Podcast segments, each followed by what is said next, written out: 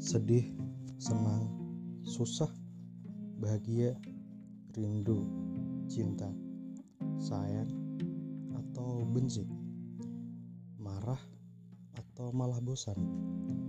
Itu adalah beberapa contoh kata-kata yang biasa kita ucap dan rasa. Ada kata yang usang atau bisa jadi telah lama hilang dan layu. Namun, ada juga kata yang menjadi harapan dan keinginan. Setiap kata memiliki makna tersendiri di dalamnya. Setiap kata pula menjadi perwujudan dari sebuah rasa. Melalui podcast ini, gua pengen berbagi dengan kalian semua tentang kata dan rasa dalam kehidupan ini. Jadi, selamat datang di podcast Antar Kata